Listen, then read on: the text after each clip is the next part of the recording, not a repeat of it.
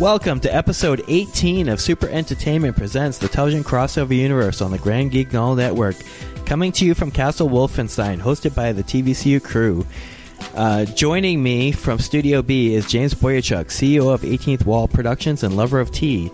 And from Studio C, Chris Nigro, author and founder of Wild Hunt Press and lover of cheesy puns. And I am Robert E. Wronski Jr., author of the Horror Crossover Encyclopedia and lover of canned peas. And we are the TVCU crew. Sorry, a little silly there, but uh, Ivan's not with us, who is, of course, our lover of cheese.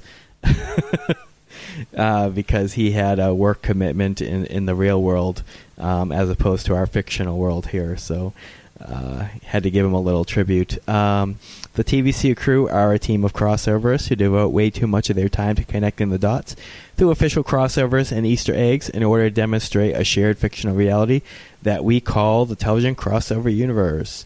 So, welcome, Chris and James.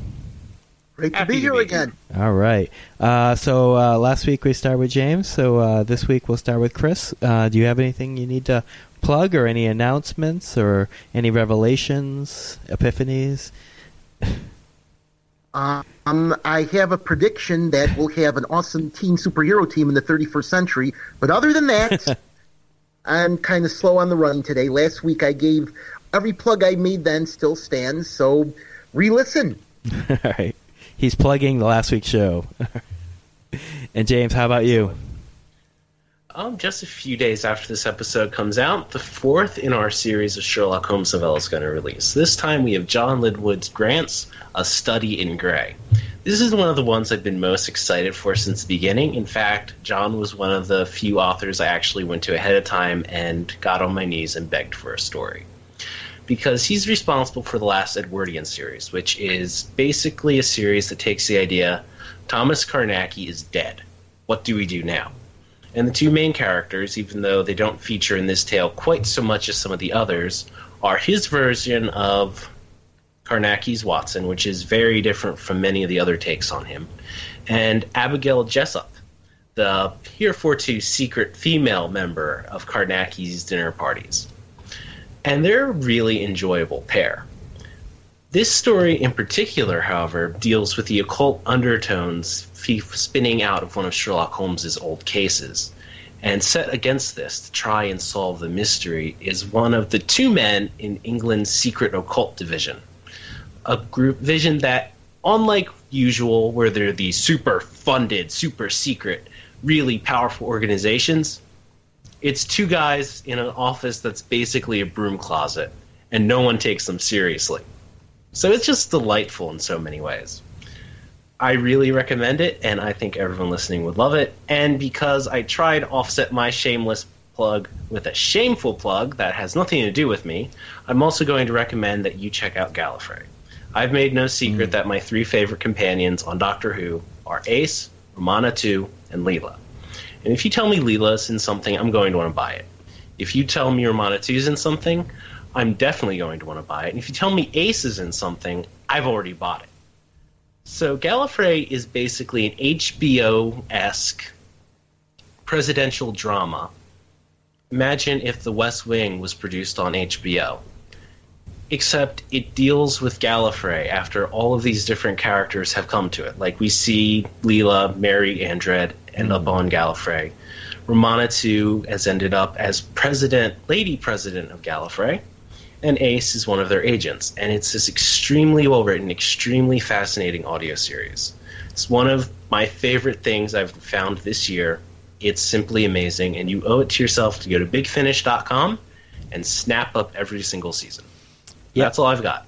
I, I, I saw your Facebook post where you're saying like your favorite Doctor Who episodes are mostly not from the show, and they're Yeah, from the audio dramas. It's stunning how good a job Big Finish does with what they've been trusted with. Yeah, yeah. They could have just settled, but they're doing some amazing stuff there.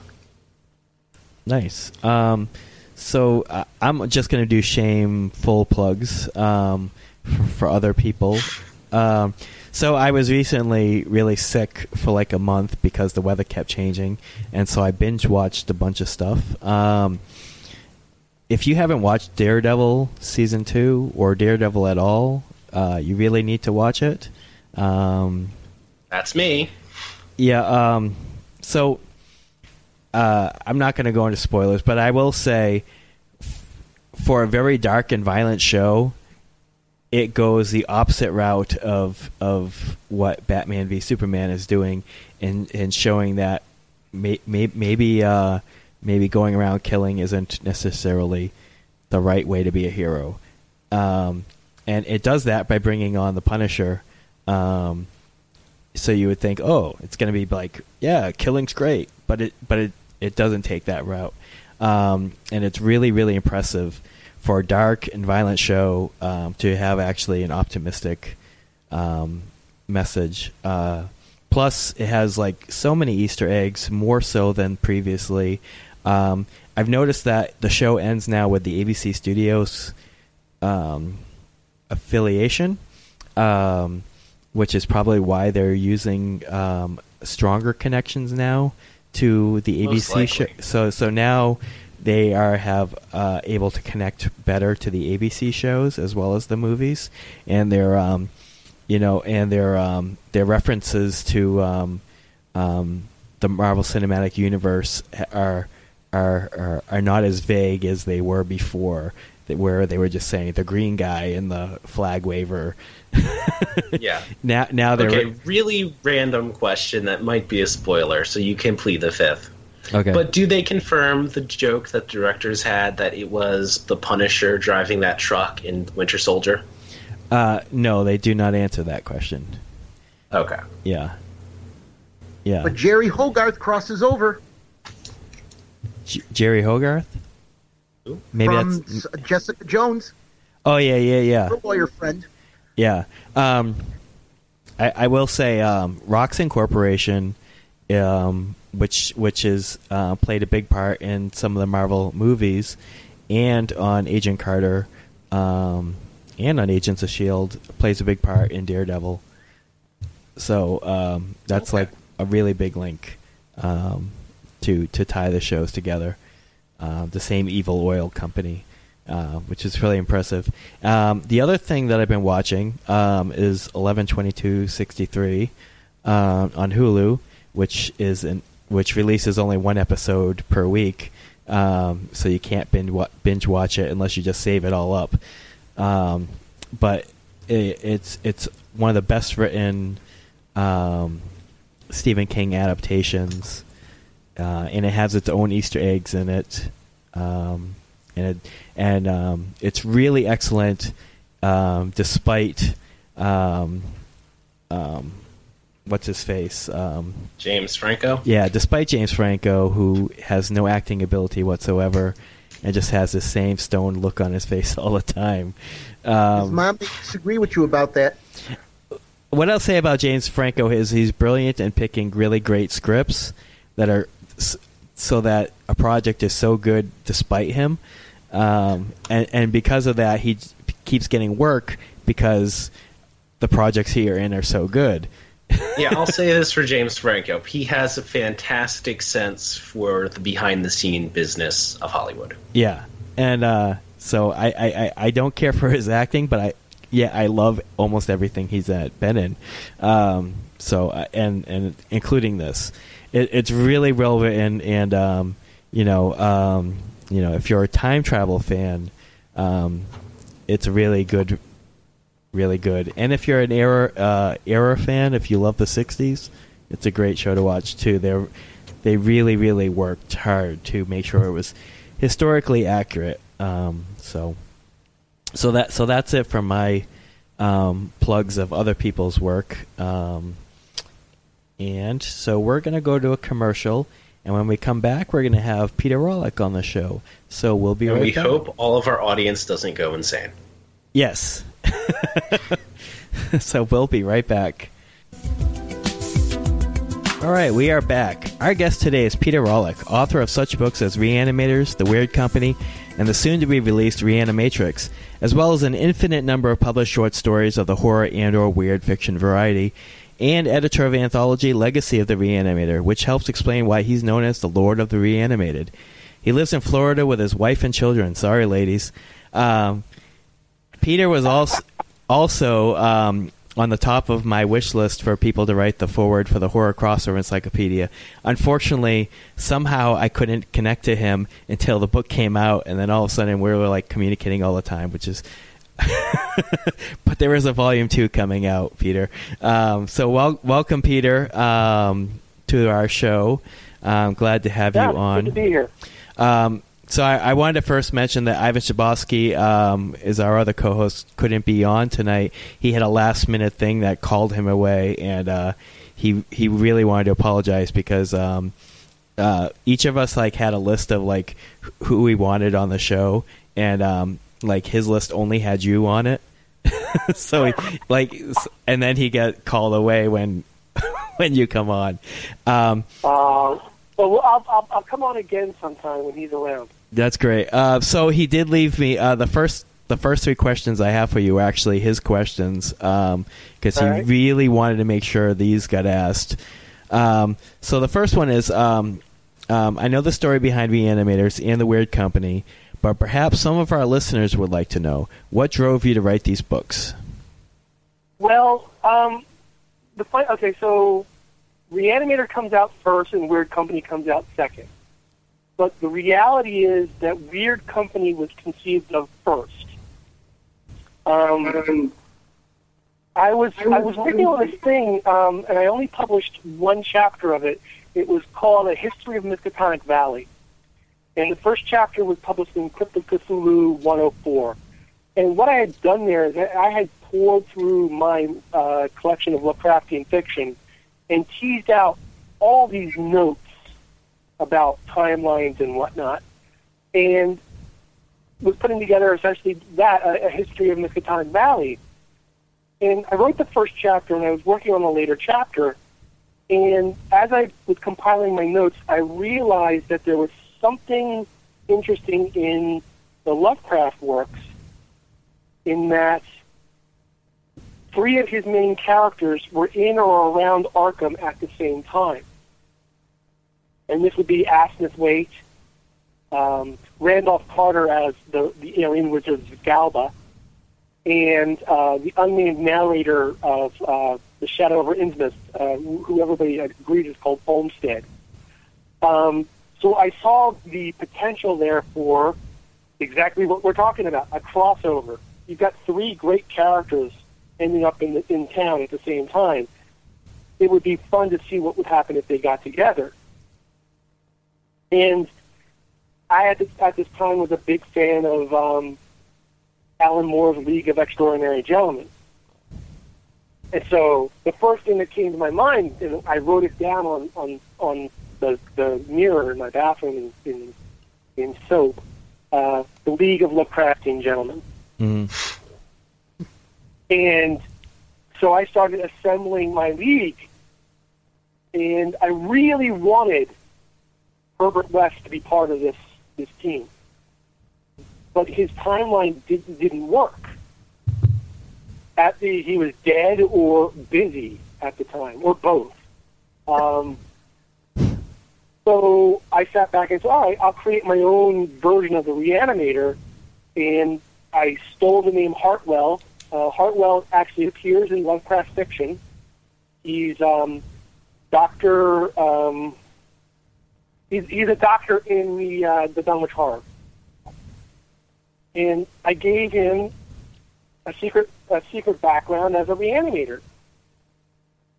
And I started writing the Weird Company, and I realized I had I had no idea what this character's motivations were. He had he had very little backstory so I decided I would sit down and I would write a story about him. And I wrote a story. And then I wrote a second story. And then I wrote a third story. And it just sort of snowballed. And then the next thing you know, I've got the whole novel of what was then called Shadows over, over Arkham, or Shadows Out of Arkham. And that eventually became Reanimators. Cool. So I, I go ahead. No, I just say, I was just saying cool. yeah, yeah. So Reanimator gets you know, I, I I send it out and I get three offers in a row. And we went with uh, Ross Lockhart at Nightshade Books. And um, as soon as that book came out, uh, they were like, "Okay, what do you have that's next?" And well, by this time I knew who Hartwell was, and I had the Weird Company finished. Um, and I was able to accomplish with the Weird Company what I had set out to do, which was two things. One, combine those three characters and more into one storyline. And two, bridge the gap between two of my favorite stories, At the Mountains of Madness and um, Who Goes There by John W. Campbell, which was filmed as The Thing Right. twice. Uh, and so Weird Company not only is a crossover, but it's a, a bridging story between those two two classics of Lovecraftian fiction.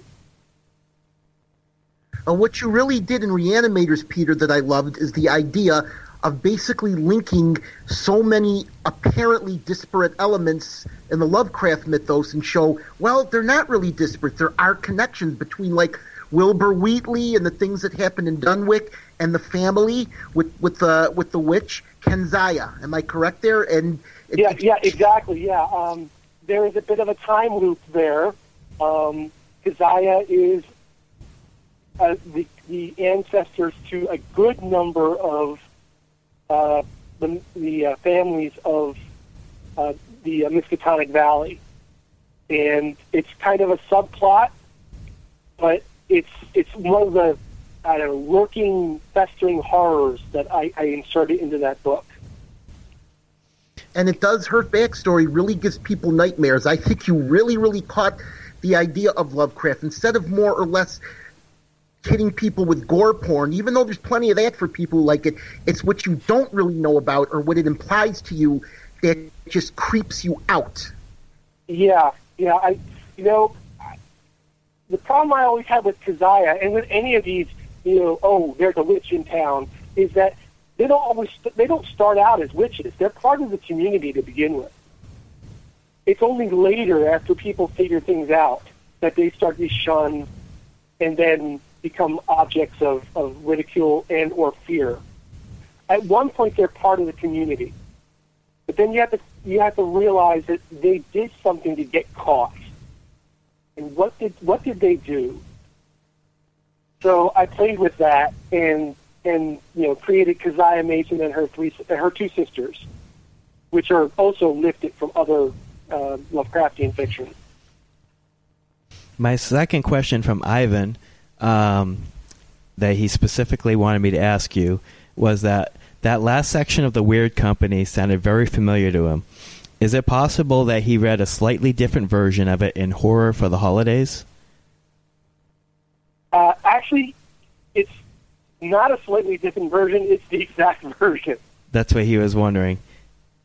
Yeah, it is. It is exactly. Uh, it, um, I grew up reading uh, analog and Asimov, fantasy and science fiction, um, and back then, writers wrote chapters of stories and sent them in. You know, they wrote novels, and those novels were serialized in these magazines. Or over the course of years, they wrote stories, and then later those stories were fixed up and became novels Right. uh, and both Reanimator and uh, the Weird Company follow that pattern. I published some of these stories or chapters beforehand, and then fixed them up into these novels.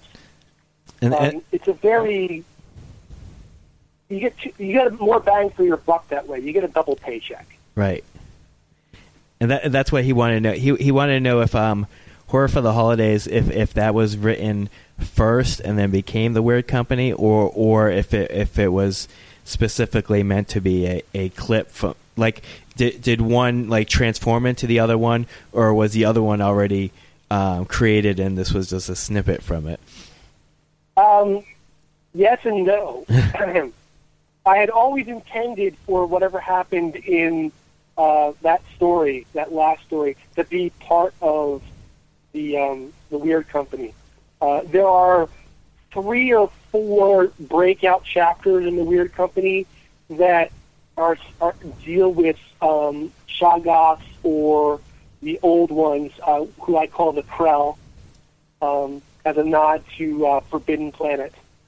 Um, that stand alone and appear to be separate parts of, of without any real tie into the novel, but they really are are part of the book, uh, and they were always meant to be.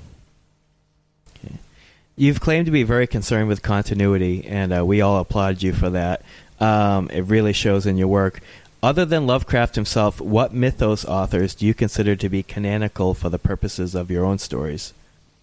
Oh, well, so in doing this research, you know, and with the help of uh, Rick Lai, um, the whole uh, Derleth mythos thing, I published a, a timeline of that.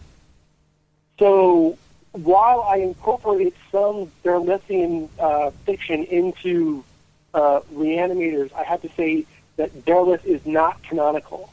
Hmm. Um, it's a separate universe, and it, there are uh, several points that can be shown to be very different from Lovecraft. Uh, Derleth takes the position that Lovecraft was fictionalizing the truth, and that Derleth was writing the truth. Hmm. So, and and it comes right out and says this in several of his of his stories, um, and it, it's kind of amusing that uh, in Derleth's fiction, um, particularly I think the Dweller in Darkness, Lovecraftian books, uh, books by Lovecraft published by Arkham House are mythos knowledge tomes. You can read them and essentially gain mythos knowledge. Um, kind of amusing. Um, right. So going back to the question, what's canonical? I, I think I, I'll, I'll accept uh, Ramsey Campbell as canonical. Um, I'd like to take some of Lumley, but Lumley spins it off into a very interesting direction. It essentially cre- uh, creates his own worlds, his own version of the universe. Um, I like the works of Fred Chappell, um, but they're not. There's not a lot of dates, and there's not a lot of material there. Um, oh, geez, who else do I I I think is canonical? Clark Um, Ashton Smith, maybe. Who's that? Clark Ash- Ashton Smith, maybe. Clark Ashton Smith, but you know, and I I'm sitting here thinking I, I was thinking about doing a Clark Ashton Smith timeline. Um, it would just be very difficult to do because so much of his work is set in a period when there is no time, or, or that's not Yeah. uh, documented well. Um, it'd be easy to do Averoigne, but Zothique and uh, Hyperborea would be very difficult. Um, but yeah, Clark Ashton Smith, I, w- I would consider canonical. Frank Belknap Long, uh, yes. Uh, some of pe- a lot of people don't like his work, but I find it enjoyable. And I step over here and look at my bookshelf, or at least one of them. Um, How about Robert E. Howard?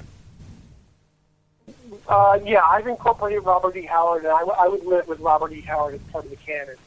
Um, Well,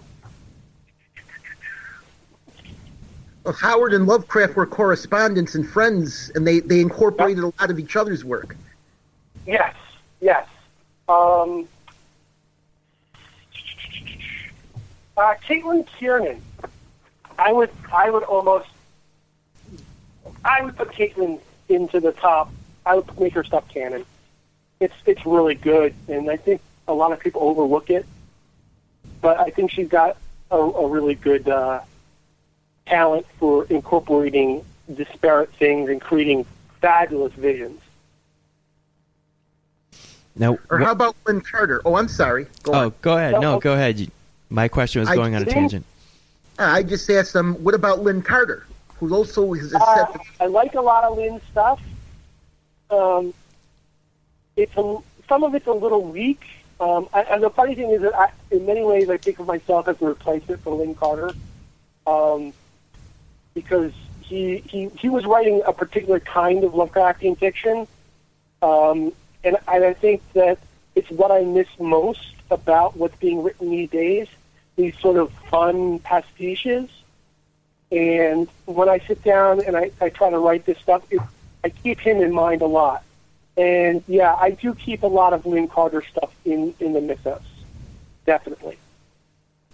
One of the things that Ivan critiques me about um, in my work is that um, I I do what a lot of people do and just uh, presume that all of Lovecraft's work exists in the same universe, um, like automatically. Everything's Lovecraft mythos, you know. Um, and he critiques me that because because um, Lovecraft didn't necessarily connect do the do a lot of all those connections.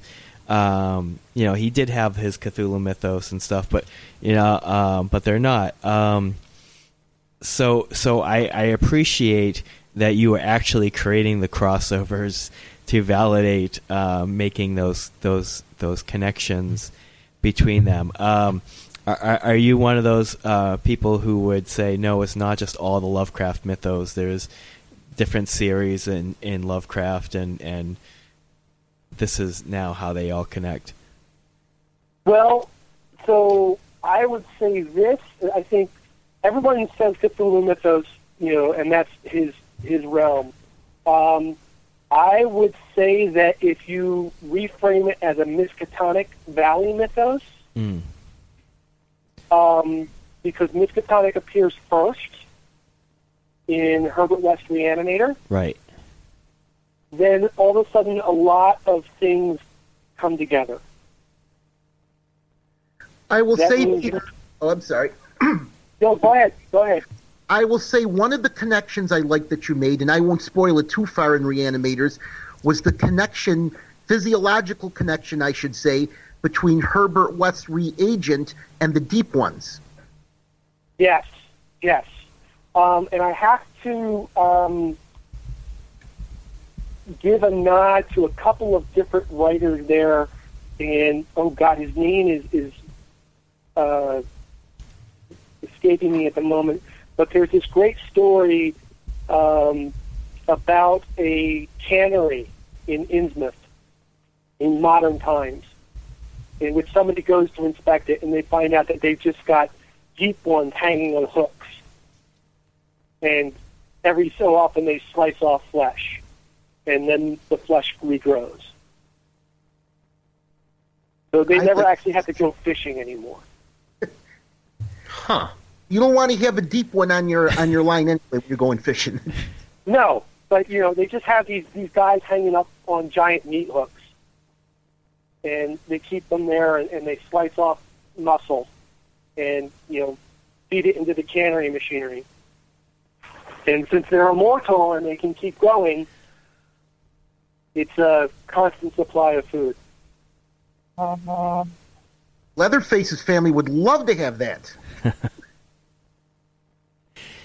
I actually have a question for you. Um, more about about your opinion of, of Lo- Lovecraftian adaptations than about your work specifically. Um, but you are the expert. Um, Oh, jeez. well, what do you think? Okay. What do you think about um, when when television shows, uh, particularly cartoons, like throw in uh, Lovecraftian references? I- I'm sure you're not gonna um, throw Billy and Mandy necessarily into your work, but No, but you know, it's not just Billy and Mandy or Ghostbusters or Buffy, um, or even I guess there was a Supernatural episode right. as well, which I haven't tracked down yet.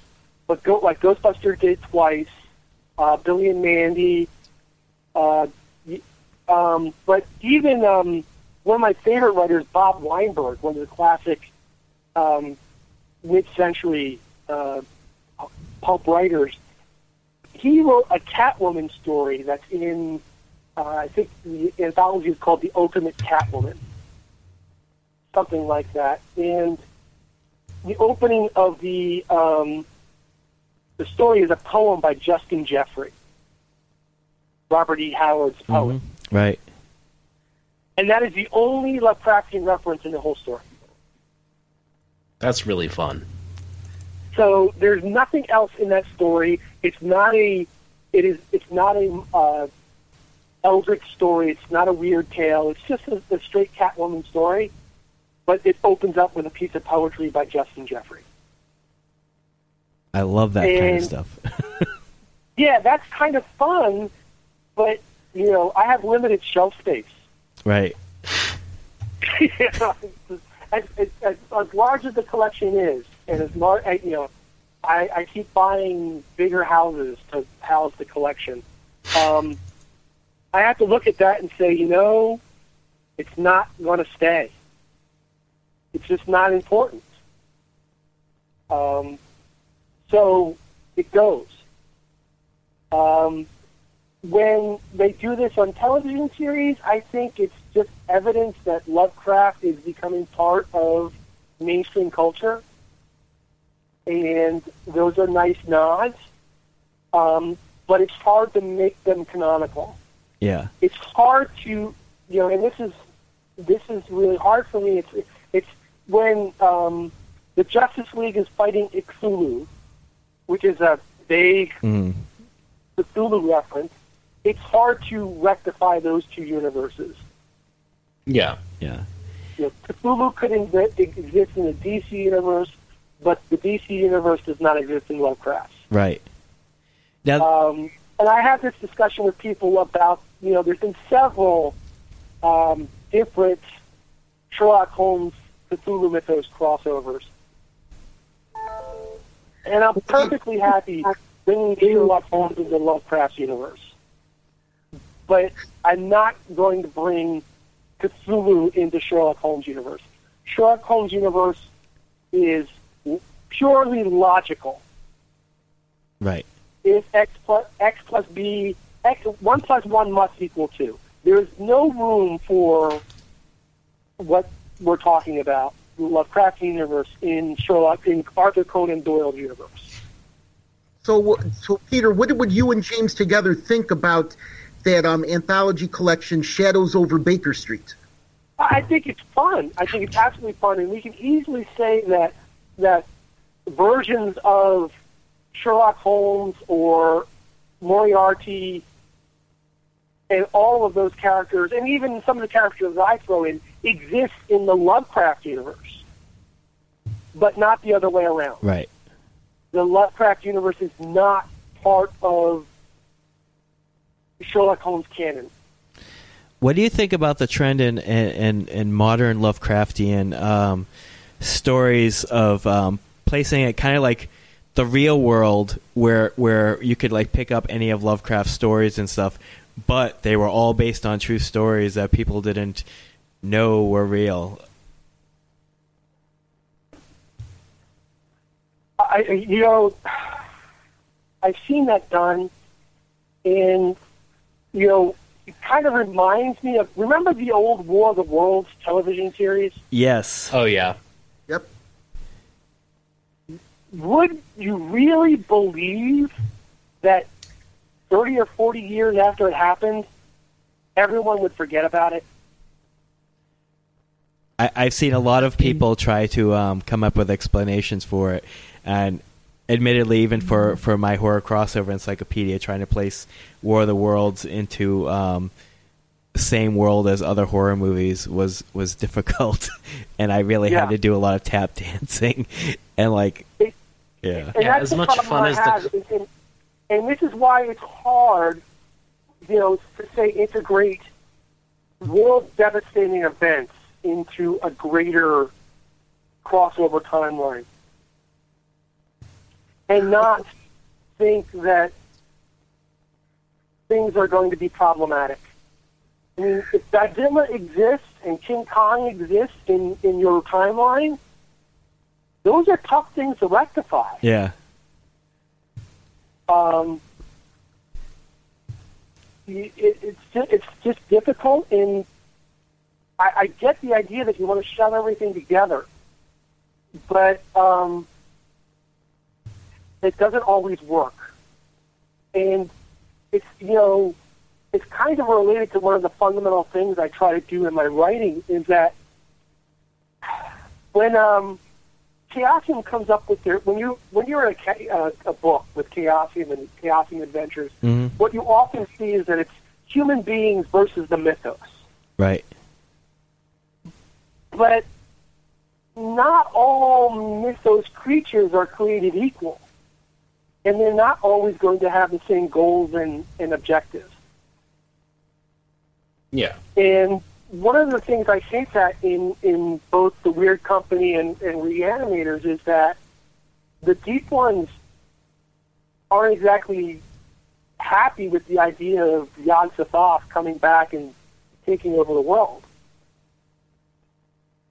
These are, are creatures that are pretty much just another species of intelligent a- a- life on this planet. If the laws of physics are suddenly upset, they're not going to be very happy. Right. So, you know, I was listening to you guys uh, talk about um, the Universal Monsters crossovers um, a couple weeks ago. Oh, you're the listener. And, you know, imagine, you know, Dracula, the Wolfman, Frankenstein, the Mummy versus Godzilla. Right. You, you know, if Godzilla's coming to town, is Dracula your biggest fear anymore? Yeah. That's a good or point. Dracula and the Frankenstein, the people you turn to for help. Right.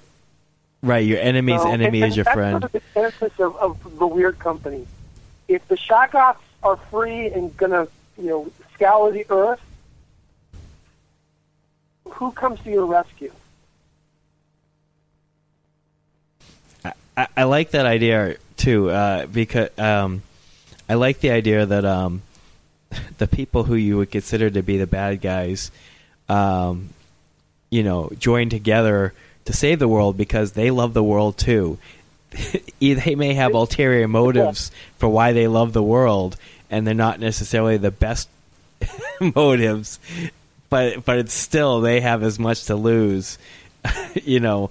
So they have to join Right. join the side of the people that they'll later victimize, maybe. Well, they Well, want it's to that line in um, Guardians of the Galaxy. Like, why would you want to save the galaxy? Because I'm one of the idiots that lives in it. Right. Yeah. and you want to stay at the Yeah. top of the food chain. You don't want Godzilla coming in and taking displacing you from there. That's right. That's right. You you, you set things up very happily. Um, you'd like to st- things to stay that way. So I haven't got a chance to read the Weird Company yet, but I'm really excited to read it because, uh, well, I love team up books, anyways.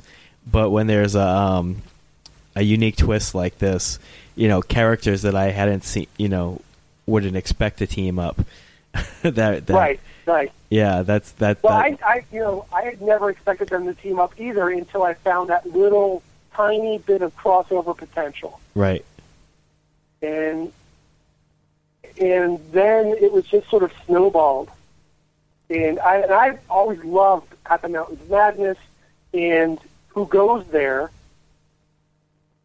and wanted to, to somehow bridge the gap between the two. And this gave me that perfect opportunity. Right. So, speaking as someone who hasn't quite gotten that far in the Weird Company yet, I'm like one or two hours in on the audiobook. Do you consider the MacReady of Who Goes There to be Doc Savage, since that's a pretty popular thing for people to do now? I hate that. I hate it. You heard it here first, people. I you know, it's. Uh, I, I understand why it was done. Yes, he's a giant. He's a giant, and he's smart, and you know he has all those characteristics. Um, the problem I have is, is twofold.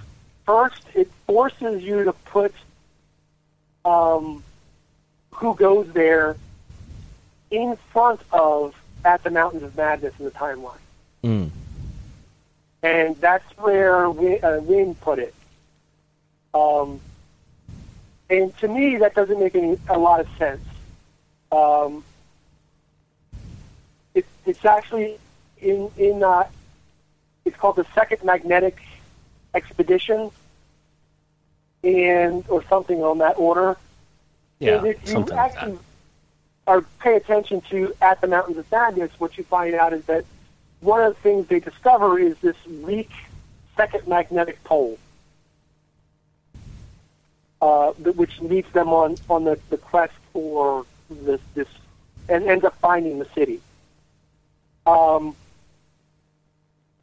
so in my mind, it's uh, definitely set afterwards. It's an attempt by the author to say, all right, at the Mountains of Madness happened. We sent somebody else down to, to do more research, and while they didn't find this, they found all this horrible stuff. Um, the second problem I have is that if it's truly a military expedition, which it appears to be, that the timeline for that for me doesn't work as before the Miskatonic event. So I have to put it behind it. And the third thing is that can't we just have somebody else who's just a really great character? Yeah. Yeah. Who all just, just because you know just because it, he has some similarities, can't he just be a standalone character? To be fair to uh, Win Scott Eckert's timeline, uh, it does center around Doc Savage as well as Tarzan. Yeah. so Yeah. Know, and I, I I like the idea, and it's but to me it just doesn't work. Yeah. Um, and to have, and it's not just that that MacReady is, is Doc Savage. It's that one of the other, uh, uh, prof- uh, one of the other, one of the professors that's on the Miskatonic trip is uh, John Littlejohn, right? yeah, yeah, Yeah. And you know that's just it's too much of a coincidence. Yeah, as much as I love the joke that Lovecraft's writing is like Johnny's huge, massive Latinate word strings, it really Right. doesn't work. yeah. Now that Yeah, part so was. I, I, I, re- I reject that, and because I set who goes there after Miskatonic after the Miskatonic event, that's the stance I'm taking. now Johnny's inclusion was from Farmer himself, right? Philip Jose Farmer. Yeah, Yeah, that was his so. explanation Yeah, for yeah. why he didn't explain where Johnny was in the present. He's missing because Right. of that. Right. Yeah, and I just I just can't agree with it. Um, if you're going to make as many crossovers as possible, yes, fine, go for it. But the the way that the genres fell out, it, I, I really do believe that John W. Campbell wrote "Who Goes There" as a sequel, hmm or at least with "At the Mountains of Madness" in mind. So Um, I'd like to see. Oh, I'm sorry. no, go ahead, Chris. Personally, I'd like to see MacReady um, explained in the same way. Let's say you could recognize, you can reconcile a character like Thunder Jim Wade with uh, Doc Savage or Doc Ardan. You know, from the Shadow Man universe, there's you know there's different char- different characters that resemble this these that have all these similar attributes. What's the connection? I'd like to see that explored, but that's that would be going too off topic here, but that's the way I see it. So bottom line, I could see MacReady as a separate character, like Peter just said. Maybe Okay, there's a yeah, that could work. Yeah. I mean, you could have that character, you know, have his own series of adventures that paralleled um, Doc Savage's. That would be fun. That'd be a lot of work. Yeah. Well, I may But make a be better fun. article to start with. I'll Right. come up with something. Plug, plug, plug. Yeah. So I have to ask. Um, uh, at the Mountains of Madness, um, Guillermo del Toro's been talking about that, doing that for for a long time. Um, is that something that excites you or frightens you? Um. Uh. Well, if it happens, I'd be thrilled because we would remarket the Weird Company. Right. um, it would be a huge boon for that book. Um, I think Guillermo del Toro could do a good job. Um, I've seen some buzz on the internet. You know, Tom Cruise was attached at one point. Whatever. Oh, yeah. Um, well, and, and then the let's um, include women in the party. Mm. Um, I, I it, it can be done. I would like to see it handled properly. Um, I just did a sequel to The Shadow Out of Time where I covered in detail what happened on the expedition, and I included some uh, minority characters and um, a, a homosexual issue. And I had I really had to do some work on it because the times were very different. In some ways, they were more accepting, and in other ways, they weren't. Mm. Um, but it has to be handled properly in, in historical context. Right. If you're going to Yeah. put a woman on a, a, a icebreaker heading down to um, the Antarctic in the 1930s, you better have a good explanation for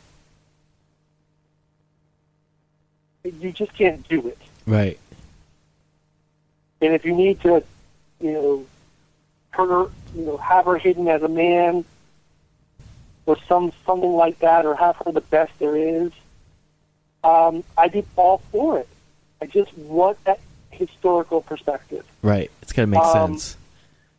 There was one book that I read not too long ago, which introduced a African American female character who was in the 1920s as an undergraduate at Miskatonic University on a jogging scholarship, on, on a running scholarship, dating a uh, white member of a fraternity and going out to various speakeasies and restaurants and you know as if there was no problem and i would have liked to have seen the issue dealt with. I don't have a problem with the character existing. I have a problem with whitewashing everyone else's reaction to it. Right. I think you also may be saying, Peter, that I, we, I've discussed before in my groups, you may have seen since you're a member of some of them, the idea of when we write retro stories, like written now but take place in the past, which all of your Lovecraftian fiction does, we, you know, the idea of trying to make characters act the same way as they would now, but if it, it when taken out of historical context, you know, if, I mean, now, yes, nowadays we see no no problem with uh, with you know people of different races dating, and that's great. But if you if you put it in, in the in the 1930s, but a lot of people might say, well, if these are good guys, we expect them to be as enlightened as people nowadays. No, there were good people back then who were prejudiced because that type of prejudice was acceptable at that time. Right. Yeah, yeah. So I think we, yeah, I, there's there's a lot of of area to explore here. There's a lot of positions, but I would I would prefer to see it handled in historical context and addressed at least partially. Even So- at the risk, yeah, of making one of your protagonists maybe quote unquote not likable by today's standards. Right. Now, the funny thing is that, um, well, we'll get to that. Um, the funny thing is that, you know, I'm a big fan of, um, oh, God, is, uh, there's a detective series that William Powell played in, not The Thin Man. Um, The Philo Vance? Murder. What's that? was it the Philo Vance series? I'm trying to Yes, remember. the I Philo know. Vance Okay. series, yeah. And in the Philo Vance books and even in some of the movies, it's pretty clear that he's gay. Mm-hmm. So it's, it's perfectly acceptable. Nobody says anything. It's it's one Um, it's one of those things where they don't talk about it, but they all know. Right. Yeah. But there are little little hints. Uh, I, I'm going to wear the, the I think it's the purple carnation, or the green carnation. It might be. Um, Yeah, it was green that- because that was that Oscar indicated Wilde. that you were you were homosexual. There was nothing wrong with it. We've we've changed so much in what what we find acceptable and what we find repugnant in in a, a century.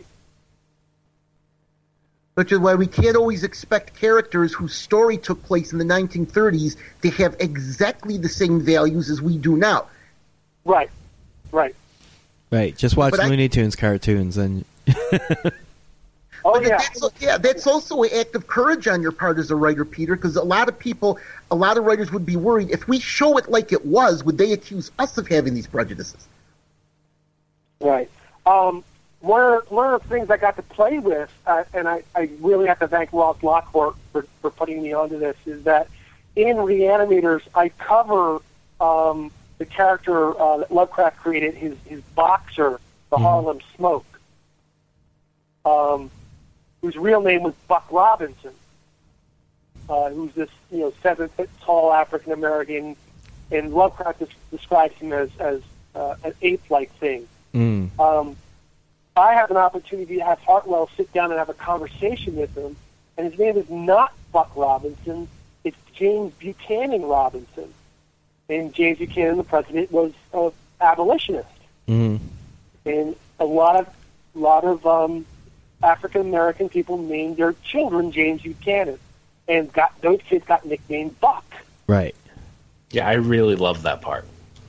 and I find that that little bit of history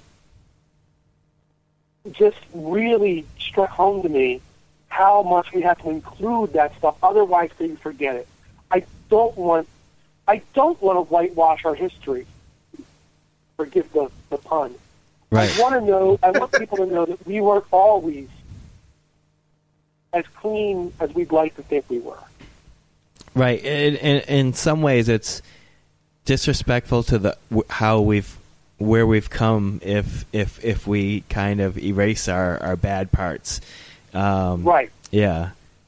Yeah, just Yeah. as much as people seem to want to erase the good parts of the past too. Right. It's why we Yeah. need accuracy. Right. Right. All right. We've killed that. so um, actually, I'm looking at the time, and and w- I can't believe it, but we're almost out of time.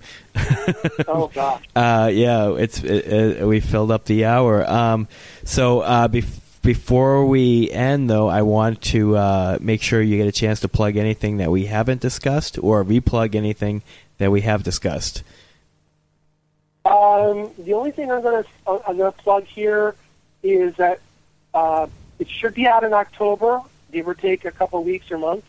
Uh, the new book will be Reanimatrix. Yes. Um, it is a uh, inspired by the, the book and film Laura, Oh, which also served as inspiration to Twin Peaks.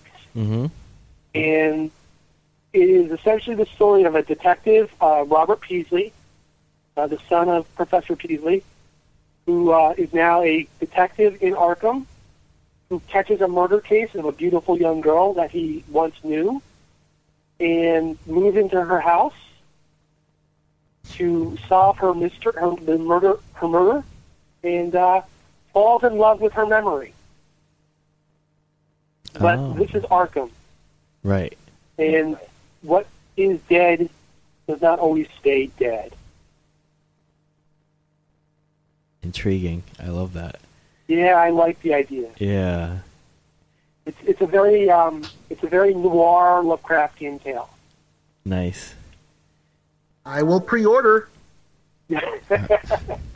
And um, uh, f- finally, where where can our listeners uh, follow you on social media?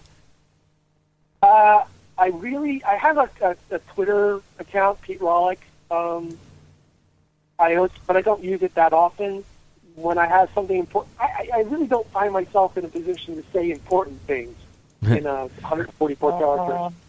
Right. Um, but I'm pretty active on my Facebook page, and every Sunday night almost, you can catch me on the Lovecraft Zine uh, uh, public chat. And those are recorded and, and archived. I'm really glad you and I- brought that up. Yeah.